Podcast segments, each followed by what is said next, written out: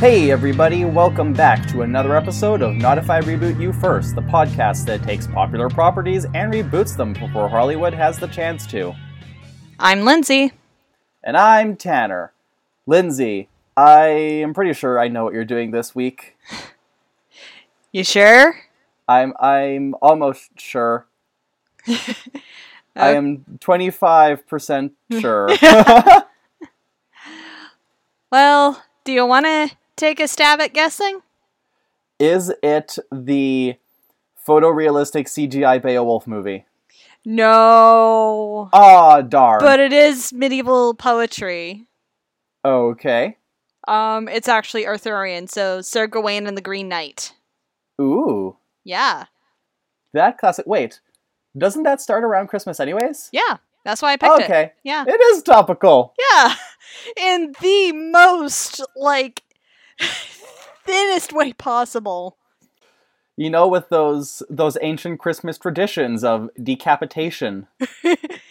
and men dressed all in green. Hmm. And wasn't he also colored green? Uh, I don't think in the original poem, but um, in pretty much every illustration they make him like entirely green. What if the Grinch is actually the Green Knight?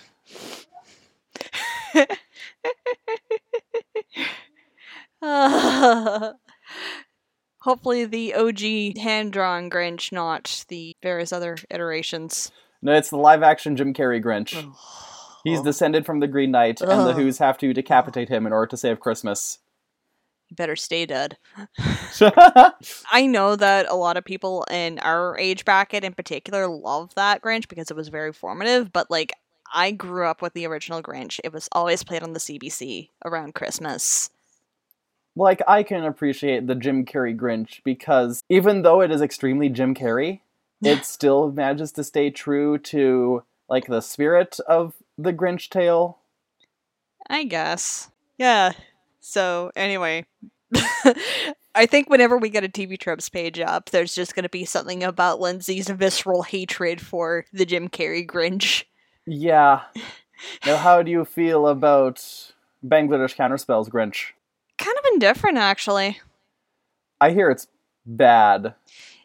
Yeah, I heard One it was. of our friends went to see it Yeah. one night, and then he came like I was there when he left, and I was there when he came back, and he was like, "You guys, you don't need to see the new Grinch. It's it's not worth it." Yeah, I heard it was. Yo, I could have told you that. Yeah, I heard it was bad in that sort of like it wasn't even like a fun bad, almost like a kind of boring bad. They like no. Sorry, but spoilers for new Grinch if anyone at all cares. but like apparently he started off loving Christmas and then something went wrong and he didn't like it and they overused the screaming goat, Ugh. which I could have told you that they were going to overuse the screaming goat. Yeah. That's just what the studio does. mm-hmm. They love mascot characters. Yeah. How can we monetize? How can we monetize a movie about how Christmas should stop being monetized? Just monetize the fuck out of it. Ah. I'm the Grinch and I'm going to stop you from buying a Honda. uh. But yeah. So anyway, to further get onto the topic of thinly veiled pre-Christian stuff in a in our in uh, Christmas traditions, we're going to be talking about Sir Gawain and the Green Knight. So for those people who don't know about it, this is an Arthurian romance written in the 14th century by a an unknown monk. Nobody knows who he is. He's often called the Pearl Poet, or he's also known as the Gawain Poet. Um, he seems to be from somewhere in the Midwestlands of England, so that's like in the western part of England that borders Wales. And he was probably a monk, somewhat well read, yada yada yada. He threw in a lot of very regional stuff into this poem. So he was pandering. yeah, probably.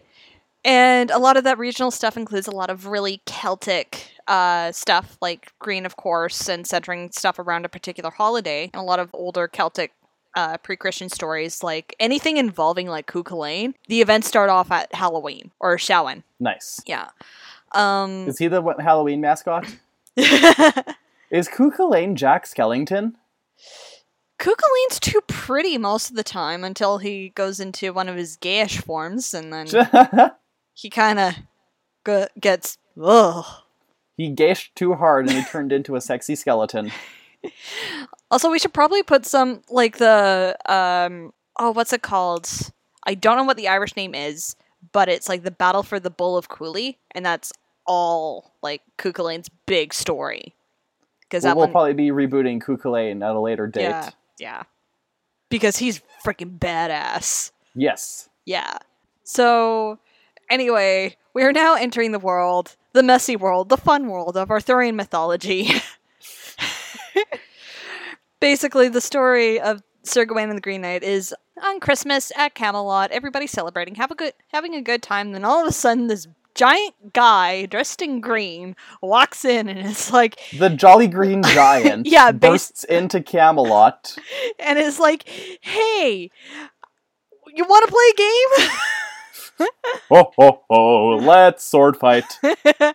yeah. So if uh you can cut off my head next year, you come to my place. I cut off your head, and you get a prize. For for the semantics, he's challenging him. He's challenging someone to cut off his head right now, Uh, and then yeah. right? Isn't that how it goes? Uh, he challenges pretty much any the bravest knight in Camelot, and Arthur is about to challenge him because everybody else is like, "Ooh, that doesn't sound great." And yeah, then cut off my head now, and then if you manage to cut my head off next year, I get a chance to cut off your head. and you get this awesome axe. Yeah, and and half like most people are like that doesn't make sense because I would already have cut off your head, and other people are like aware of the fact that they live in a weird and wild legendary world where anything can happen. Yeah. Like and- if you look up the historical night powers, I think one of them is just Ant Man. yeah, basically. So And so they're aware that if someone says cut off my head and I'm gonna cut off yours next year, they're like, oh, he can back this up. Yeah. So Arthur's about to challenge him, and then his youngest nephew, Sir Gawain, is like, "Nah, I'll do it. please, Uncle, please, please, please." And he's like, It'd be a Christmas miracle. Decapitations. "Okay." So Gawain cuts off the Green Knight's head, and then the Green Knight gets up, puts his head back on. It's like, "Here's where my place is. Come back next year, uh, year and a day, and we'll do this, and you can get my cool axe." I've put it in the iCalendar. I've I've enabled sharing. and then he all yaddies and everybody's got to calm down Guinevere and all that because yeah you saw a guy get his head cut off and then put the head right back onto his neck so then Sir Gawain Maybe the Green Knight is Jack Skellington. yeah and oh by the way his oh oh wait no he doesn't reveal what his name is until later okay Gawain uh he waits around till sometime in December I guess uh to go on this quest to fulfill this challenge so oh, so like he waited the whole year and then he finally started. Or, uh, I don't know. Maybe he was super excited and just like went out right away. It they kind of look. They don't really put an emphasis on like when this is Whether his quest took a full year or like two weeks. yeah. I feel like that would be an important part. I don't think they mention it, uh, or like maybe uh, I don't. I don't know. Time is weird in these poems. Anyway. Maybe he did start like immediately after the Green Knight left, and they kept on like trying to meet with each other, and then it was a whole bunch of like ships passing in the night, and it was so tiring. And through the whole thing, Gawain was just like, "Oh, maybe I'm just gonna spend Christmas by myself this year." He gets Callback. yeah yeah. He gets sidetracked onto various other side quests because if Myths and Legends have taught me anything, Gawain won't refuse a pretty lady. This is true. Gawain's just a JRPG character. He will perform any side quest for a generically attractive woman. yeah. She doesn't even have her own sprite. It's just a normal overworld woman sprite. He's like, no, I gotta, I gotta get hundred percent com- completion. Look, I need to get that grail. and then Galahad just like zoinks that one out and ascends to a higher plane of existence. Uh, a self yeet. Yeah. So anyway, um eventually, Gawain actually goes out on this journey. And he goes up through what I am guessing is the West Midlands, probably into Wales and all that. Until he finally, after many a battle with the various wood woes and wild men and giants of the forests of uh, sub Roman Britain, he stumbles upon Sir Bertilac, who is a giant man with a red beard and dressed all in green. Guess who he is? Um, he's the guy who's going to give Gawain a hidden mic so that Gawain can impress a girl while Sir Sir Sir Sir Anno de Bergerac is giving him all the good lines through the earpiece. yeah. So Sir Bertilac is like, "Hey, you look like a knight who's been having it kind of rough for the past while. Do you want to like kind of my place and you know have a meal?" And Gawain's like, "Yes." it has been two weeks or a year since I had a good meal. I've been Either oh, way, Yeah, either way. Thanks. Um so yeah, Gawain tells him about what his quest is and he's like, "Oh, yeah, we're not that far from the Green Tower. How about you stay rest a while until you actually have to go to this appointment?" And Gawain's like, "Great. I like being in a bed." Sir Bertilac, Ga- Gawain is like, I really can't stay, but Sir Bertilac is, but it's cold outside. and Gawain's like, "Yeah, yeah, it is." It, listen, it's green outside. well, it is Britain. They don't really get snow. No, they just get rain. Yeah. if um if Tumblr has taught me anything about Britain, they get like a skiff of snow and then they're like, oh, oh dear. So anyway, this is when the fun stuff happens because Sir Bertilac also offers his own challenge. He's like, okay, so you got about three days before you have to go. So I'll go out hunting and whatever I catch, I give to you, and whatever you find in the house, you give to me. And that's when Gawain sees Lady Bertilac. so, uh, first day, Gawain's sleeping in. Lady Bertilac slips into his room being all sexy and just trying to get him to, you know, do the horizontal tango. And he's like, no, no, I can't violate the rules of hospitality and your chastity and all that. What would your husband say? And she's like, uh, would you just take a kiss? And he's like, yeah, sure. so that evening, when Sir Bertilac comes back with some of the hunt, I think it's like a deer or something. Gawain's like, "Oh shit! I just laid about in bed all day." Ah, so he goes in for the hug and like awkwardly has got to kiss this guy. and then the next day, same That's thing. like an AO3 fanfic prompt. I know. Oops, your girlfriend kissed me, so now I have to kiss you. so the next day, same thing happens, but this time, Gawain gets two kisses from Lady Bertilac. Now he's gotta kiss Sir Bertilac twice.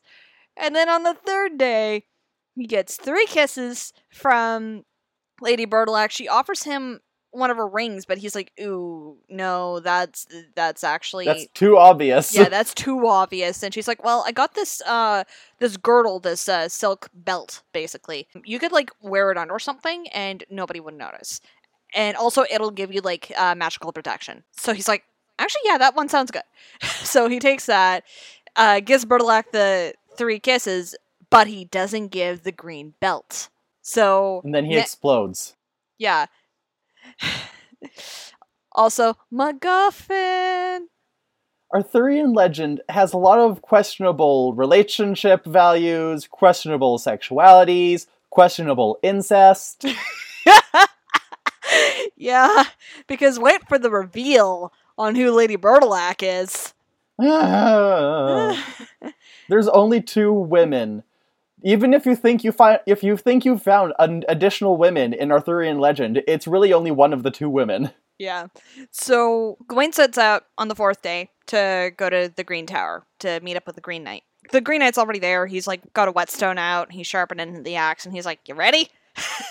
and Gawain's like, "Uh, sure." so the number three comes up in this all the fucking time. Um, it's almost as bad as Russian fairy tales. Well, the Celts really like number three, don't they? Yeah, th- three's like aside from the whole like obvious Trinity thing, three just in a lot of different cultures has uh special properties and all that. So anyway, Sir Bertilac swings once and just misses Gawain. He swings twice, also misses him a second time, and then swings a third time and just nicks him on the neck because of that green belt. And then he's like, "Okay, that's enough. You won." Or you didn't really win because of technicalities, but come up, I got some stuff to tell you. So he reveals that he is, in fact, uh, Sir Bertilac. What? The man dressed in green was the man dressed in green the entire time? Yeah. And he's like, Yeah, I know about the whole belt thing. Like, um, me and the wife kind of planned this all out because she she's actually Morgan Le Fay and she wanted to scare Guinevere to death because of that whole thing. And oh yeah, Gawain's probably kind of grossed out by all that kissing now because um Morgan Le Fay is his aunt. yeah, Morgan Le Fay don't give a fuck. yeah. Sleep with my brother, make out with my nephew, all in the name of fucking over Arthur. So basically, he doesn't get the sweet axe, but Gawain is allowed to keep the uh, sweet. He doesn't belt. get the sweet ass? axe.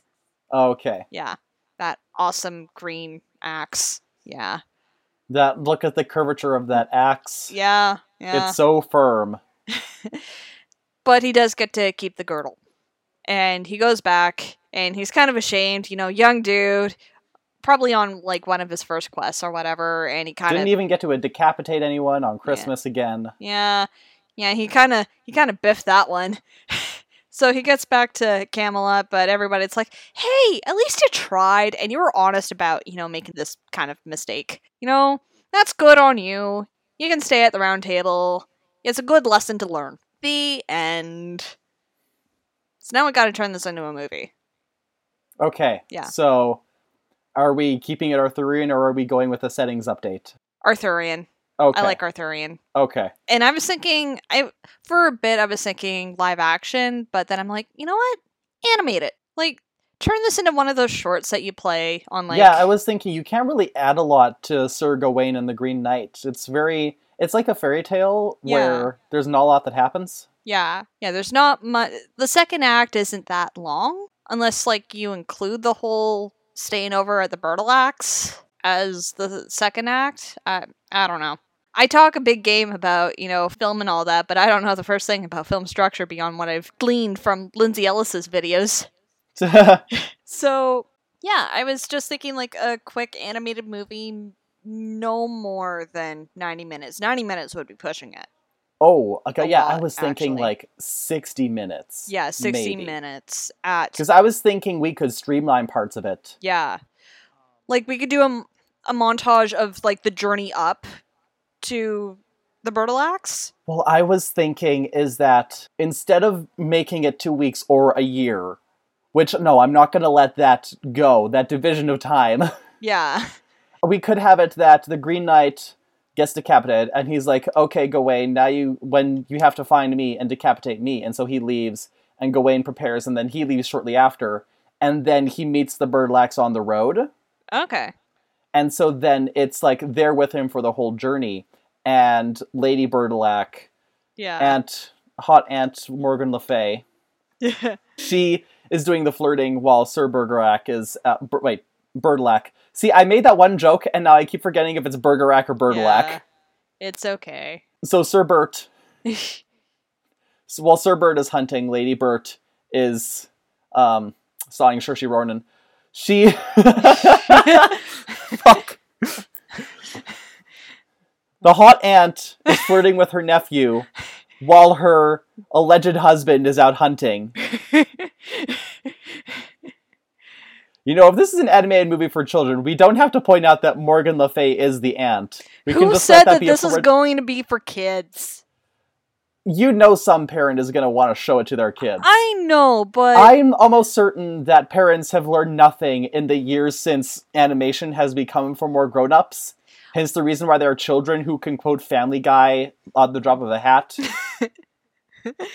yeah. Not a lot has changed from, Oh, look, Timmy, this is an animated movie like your Dragon Balls. You can watch Akira. uh, that picture of the kid with the copy of Perfect Blue. Uh, yeah. There's a new Watership Down movie coming out, and there will be a whole generation of kids traumatized. I'm so excited. yeah. Like, I'm pretty sure our age group will know better. I mean, I was I never got the full exposure to Watership Down. Like when I learned of it, it was like as a teenager and being told about it by people who knew and like it was kind of like the warning. Yeah. Same here. Oh, I do vaguely remember that there being a Watership Down cartoon. I think it was made by the same people who did Redwall. Yeah, and I also think it was on um Teletoons for a while. Probably. Yeah. We should do Redwall reboot. We have to do Redwall reboot.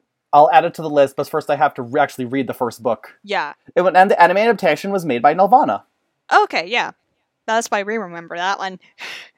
We should do like just a full Nelvana tribute episode. Yeah. Such a formative part of our childhood. So, anyway, yeah. Not all animation is for kids. To any parents listening out there. If animation involves decapitation or defenestration,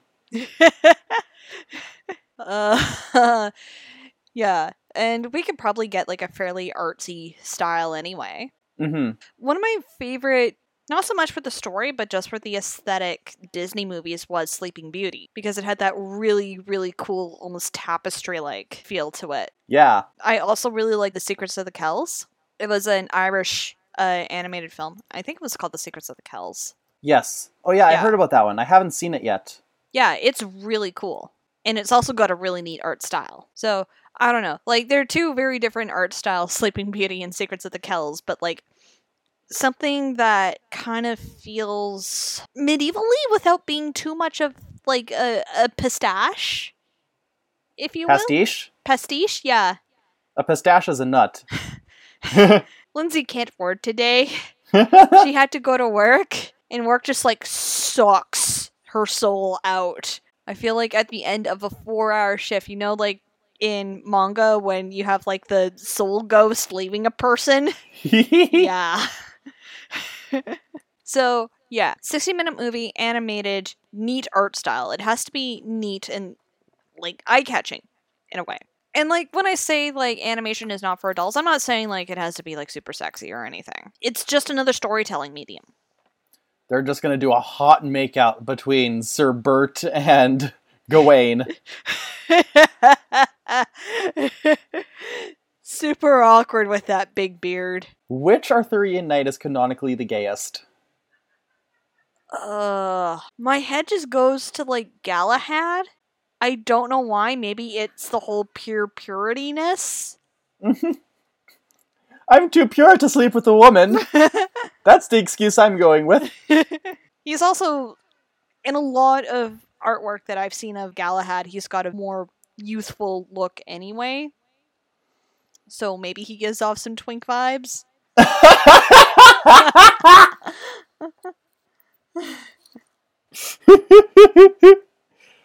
aren't aren't there some theories also that the love triangle between Lancelot, Guinevere, and Arthur went in all three directions? Probably.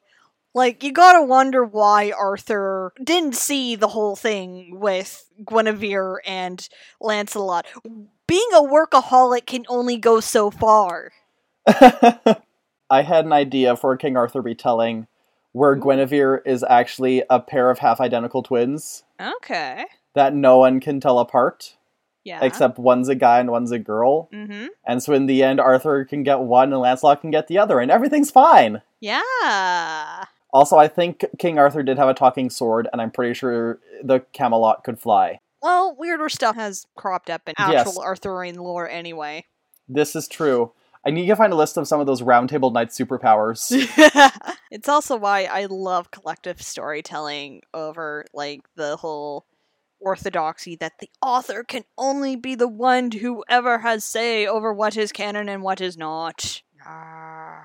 yeah, the King Arthur Legends were actually just the very first D&D game yeah. where everyone was min-maxing. Yeah. Like Lancelot was straight up a Marty Stu. Oh, good. I found a list on Reddit. Oh, nice. Um, Sir Kay Yeah. in Welsh tradition is the most superhuman of the knights. He could fire heat from his hands, grow giant, hold his breath for nine days and nights. Later stories reduce him to the role of Arthur's bullying seneschal because the French thought Lancelot was the coolest. yeah, look at By the way, Lancelot's just the best. At one point, he was able to cure serious injuries, but that was explicitly through divine intervention. Look, de Troyes, we know that he's your OC, and we're not gonna steal him, okay? Gawain is the best knight, and his strength waxes and wanes with the sun. Okay. Galahad is also the best knight, perfect and holy, therefore got to find the Grail and then ascend to heaven. He was also the only man who could sit in the Siege Perilous without dying. Yeah, because he was too pure for this earth. So if you're the most powerful knights are the gayest, yeah. and vice versa, the most powerful gays are also knights. Yeah. If you've reached the the excellent level of queerness, like RuPaul, no, not RuPaul, they, they wouldn't be knighting anyone. No. Um, I don't know who's who's peak queer right now.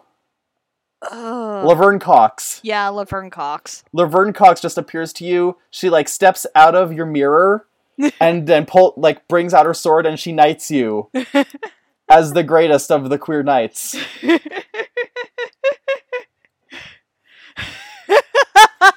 Fuck, that actually sounds like a good idea for a real story. I have to write that down. Yeah.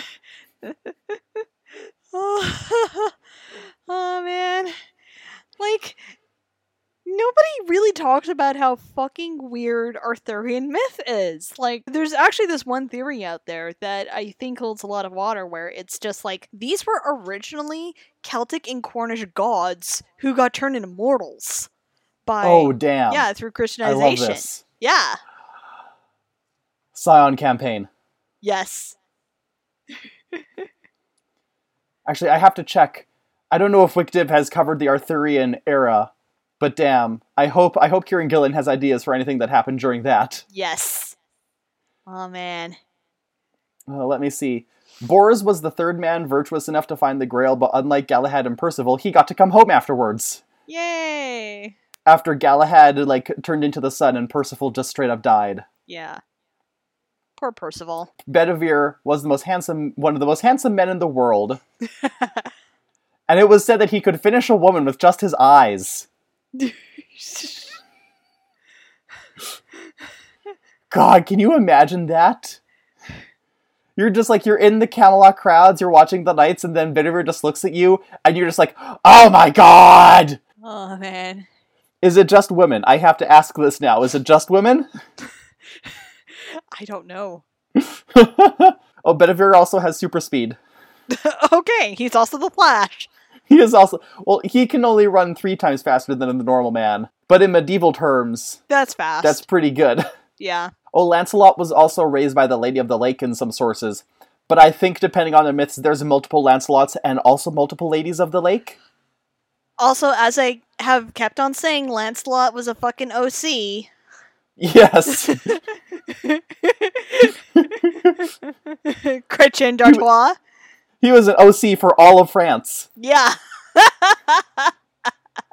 King Arthur is the greatest hero in all of England. And then the French are like, okay, but what if we introduce our OC and then just ruin everything? Yeah. Is this how the rivalry began? It's like no wonder Tolkien didn't really like the Arthurian myths. He's he's looking at them and he's like, these are so fucking French. This is all garbage. I'm going to Norway and Shakespeare.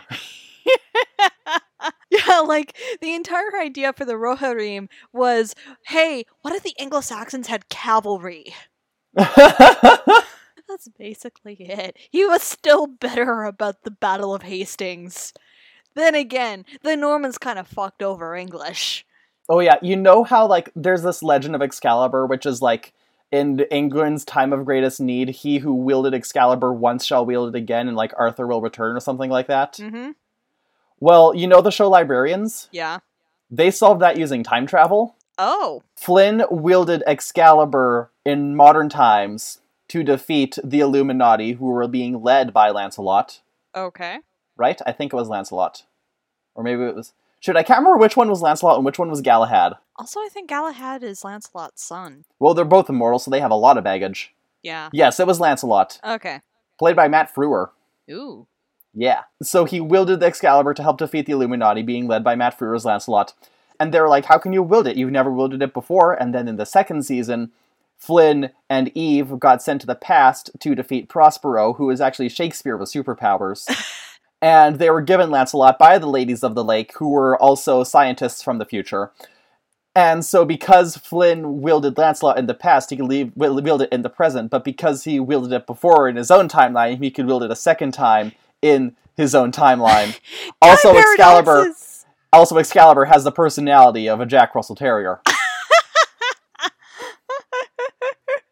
Like that's so different from Duck Nin's sword.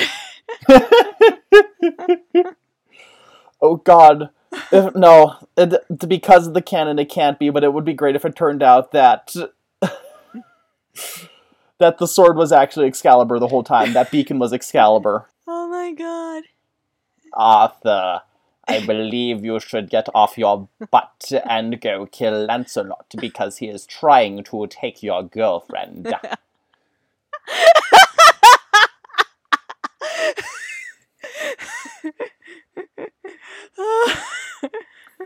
also, I was gonna make a comment about Shakespeare being Prospero and the whole fact that uh, a lot of people think that Prospero is kind of a self-insert for old Shakespeare. So it fits. Well, what happened was Shakespeare was so mad at having to retire that he wrote so well that he turned into Prospero. And then he went on a bit of a mage spree, but then he got portaled to the future. No, he got. How did it happen? He got sucked into one of his books, and then he came back in the future. But in the future, they read good Shakespeare to him, and he turned back into Shakespeare, and so they sent him back to the past but even Flynn couldn't come back to the future, so Shakespeare turned them to stone, like how in A Winter's Tale, and then they were able to be revived in the present in a secret library room because enough time had passed, and so like the true love was able to turn them back into humans again. But they were able to do this all without violating causality, which means that they didn't all turn into dinosaurs like Dr. Pinkerton Chantosaur. you see, The Librarians is good, and I need to add a season five of that to my list. yeah. And I was just going like, Ars Paradoxica made more sense, and they involved like the Philadelphia experiment. Librarians make sense if you're actually watching the show instead of me just describing it to you, and also if you're not my parents, because my parents have not been exposed to enough time travel stories to understand the hoops they have to get through for them to be good. Yeah. Like uh there's this one book series out there. It's not that great, but it's called the 1632 series. It's about a small town in West Virginia that um due to in the far future alien space bats using time as art. I'm not kidding. They, Wait, time as art? yes. Oh my gosh. they end up being wiped out because they're fucking around with time too much for the aesthetic. so anyway, this town in West Virginia in 2000 because of the alien space bat art gets plucked out of its time and place and sent to 1632 in the middle of Germany during the middle of the 30 Years' War. But instead of causing any time paradoxes and accidental I'm my own grandfather situations, uh, Eric Flint just said this is its own. He did the whole parallel universe thing, which is like, thank God. well, he'd have to, because then the time art would just be a huge mess, and that is just so gauche. yeah.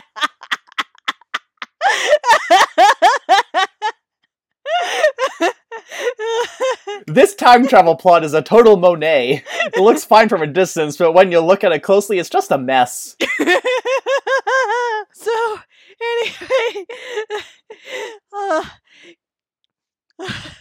yeah, King Arthur is a mess because it started off as Celtic mythology, specifically Welsh and Cornish mythology, got Christianized, might have some roots in actual history, and then writers over time just treated this as an expanded universe, like Star Wars before you know, most of the expanded universe got cut, and the So- fanboys turned into howler monkeys. So yeah, oh no, they were Howard monkeys from the beginning. I'm certain. Yeah, yeah. Which story involves King Arthur fighting a giant otter? Where's the story where a succession of clones of Morgan Le Fay tried to possess the son of Arthur and Guinevere? yeah. So basically, going back to Sir Sir Gawain and the Green Knight, it is easy to adapt into a short, uh, animated movie that you could probably, you know, farm it out to some film festivals and throw onto Yeah. the TV. Like honestly, I can't see this being longer than half an hour. Yeah. Like when you think about it, it's like it's such a simple story that it makes sense there would be a poem, and you would probably even have the poem with some edits, I imagine, going on in the background, just narrating Yeah. everything that happens. Or you could do something similar to um The Last Unicorn where you basically have like the pearl poet kind of show up in some form to give exposition. Basically. I love The Last Unicorn. Also great opening theme. I've never seen the last unicorn. You have to see The Last Unicorn. And at least look up like their main song for it. Okay, It's really good. okay. Yeah. Um Um, yeah, because if you wanted to make this longer than half an hour, you'd have to make it like an adaptation of several Arthurian stories. yeah.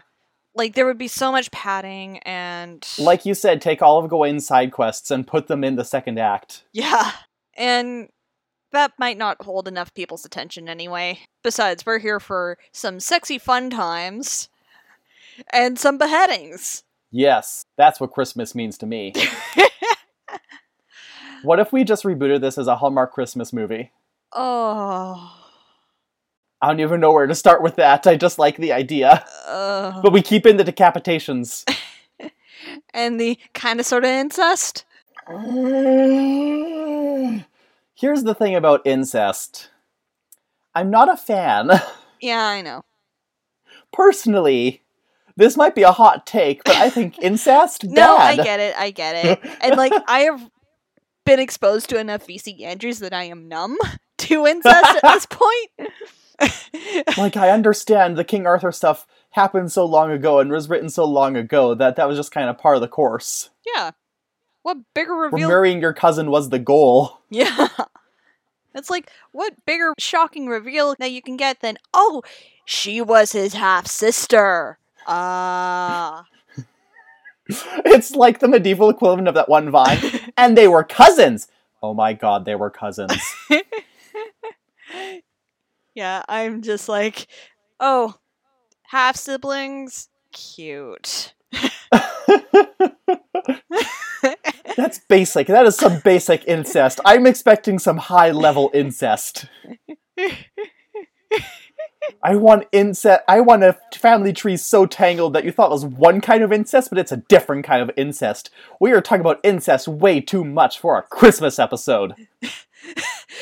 Look, we're doing incest the Summers family style, so there will be time travel involved As an X Men, as an X Men. I don't think they ever had to worry about incest. Clones, yes. okay, but that could have led to some issues. Oh yeah, I'm, I'm sure there were some close calls, but I think at a certain point, by the time the Summers family tree became the tangled web it is, I think everyone involved also became very self-aware. Yeah. it's almost I'm like, pretty sure there's still a secret third Summers brother out there. oh, definitely. Someone is just itching to write about that. The Summers are like Pringles, but you can't have just one.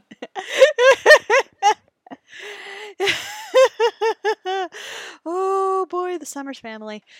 Uh, so yeah, and interestingly enough, the idea just popped into my head. This could be the doorway to a bit of like a kind of interesting little fairy tale universe of short movies of Arthur done right because some of the previous Arthur movies have um oof man You just lean hard into the buck wildness Yeah. of King Arthur. yeah, this is just like what is so I think what people find so hard with Arthurian myth, aside from the fact that it's like so old and so foundational to English speaking literature and society and all that sort of stuff, that it's hard to give it a fresh take. And I would almost say don't think about it too hard. Like this is sort of like this is just sort of going old school. Like Don't question the medieval fan fiction. yeah, look, you're dealing with mythology. Mythology is weird. So you lean into how weird stuff is, the how just like shit happens and all of a sudden, oh, there's this weird fairy lady who's um giving me a sword. Okay. Like I'm not saying that all viewers are morons. It's just like this is high fantasy. This is where high mm-hmm. fantasy comes from. Okay, but it's like at a certain point you want things to follow a kind of logic. Yeah. Even if it's a fairy tale logic. It- like keep it to its own internal logic. Yeah. Like you have to establish the logic and the magic A is magic A and you be consistent with it. That's probably why you need someone who's got like the movie bible or whatever or has like all the notes. This is your lore master, you go to the lore master if you have any questions. Yeah. So yeah, you keep it consistent, but like I think the big thing or like one of the things is just like we have the whole dark and gritty thing or hey, we're going to be like historically accurate and set this during like when the Roman evacuation from Britain and all that and that wasn't quite that historically accurate and no the Anglo-Saxons didn't really invade so much as like they set up some settlements and then there was a power vacuum and everybody was trading with them because they had a bigger trade network than they did because it went further east and everybody just started speaking English.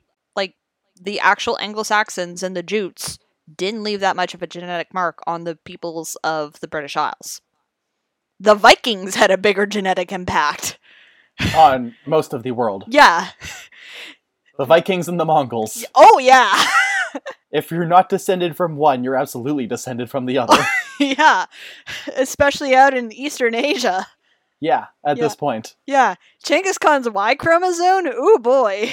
So we discussed a lot of things that were not King Arthur this episode, Yeah. but I feel like that made it one of the better ones. yeah. and hey, we kept it fairly concise too. we did. Yeah. I think I am going to start enforcing like an hour, hour and a half at most on these. Yeah. Yeah, because we can get a bit too wild with this unless unless we are doing like a special where we are talking about something big. Even that, I would say, if we get too long, I would cut into two episodes. Like I feel like the next Once Upon a Time episode is going to get chopped into two, and then we'll just take a week off after it. Yeah. Yeah, because that's when we're going full hog into fanfic territory at this point. Yes. Okay, so is there anything else you'd like to add on to? Sir Gawain? Yeah. Uh animated? Playing it sincere? No, not really. Yay, we got a shorty. I just realized with the poem going on in the background, it all of a sudden comes full circle and becomes the Grinch again. See? There is Christmas stuff in here. You're a mean one, Morgan Le Fay. You're weirdly into your nephew. now we gotta come up with the with uh we gotta extend that song. You put Merlin inside a rock, but we kind of get that one Morgan Le Fay. I don't know enough lore about Yeah. Morgan Le Fay because Myths and Legends podcast hasn't gotten that far into Arthur yet. Well, if you're interested, there's the Overly Sarcastic Productions that you should check out on YouTube. They've done multiple videos about Arthurian myth. Nice. Yeah. I feel like I feel like there's also like books I can find. I feel like there are a few books on King Arthur, like at least one or two. Check out Overly Sarcastic Productions, you won't regret it. Okay. Yeah. Hashtag non-spawn. yeah, non-sponsored content, I know. We need to get some sponsors. We should. We need to get on Google Play. I like how Ryan was like subtly asking us. when I have five minutes to breathe, I'll look into it. Yeah. Look, December is not our month. No. January. Ah, when the new year comes, it's over for you hoes. yeah. Look at sluts. When New Year's New Year's resolution, be the bitch you want to see in the world. so, anyway, Tanner, where can people find you? Uh, they can't. I'm a ghost. That's I'm kidding. You can find me on Twitter at Sparky Upstart. You can find me on Instagram at Sparky Upstart. I managed to keep all my branding the same. Take that, Ryan. Oh, oh, shots fired. Brah, brah. um, I'm at Lindsay M476. That's Lindsay spelled with an A on Twitter and Instagram. Lindsay, do you want a hint for the next episode, which would be our New Year's episode. Ooh, sure, yeah. I have no new I have no New Year's plans specifically. That's fine. Like you know, I know I know you were saying that there aren't as many Christmas things that we could reboot. There is even less New Year's things we could reboot. I know nobody cares about those holidays. Yeah. Okay, people do care should- about, Christmas, but nobody cares about New Year's. No, yeah, there should be more drunk. New Year's stuff. Like I want, I want there to be more New Year's episodes of TV shows. I mean, okay, Doctor Who's doing a New Year's special. Yeah, that's cool. Anyways, so but I'm afraid that on New Year's, um, our the character that we'll be talking about next week can't buy you a drink, but he can write you a prescription. Okay, Mm-hmm. so Yeah. Till next time. bye. Bye. Oh, and merry happy holidays. Happy holidays. Bye. Bye.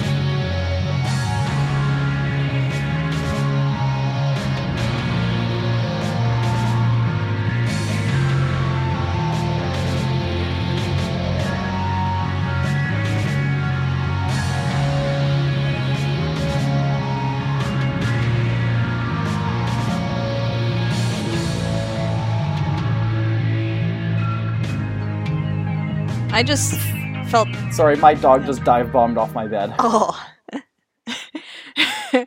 I love you, flower.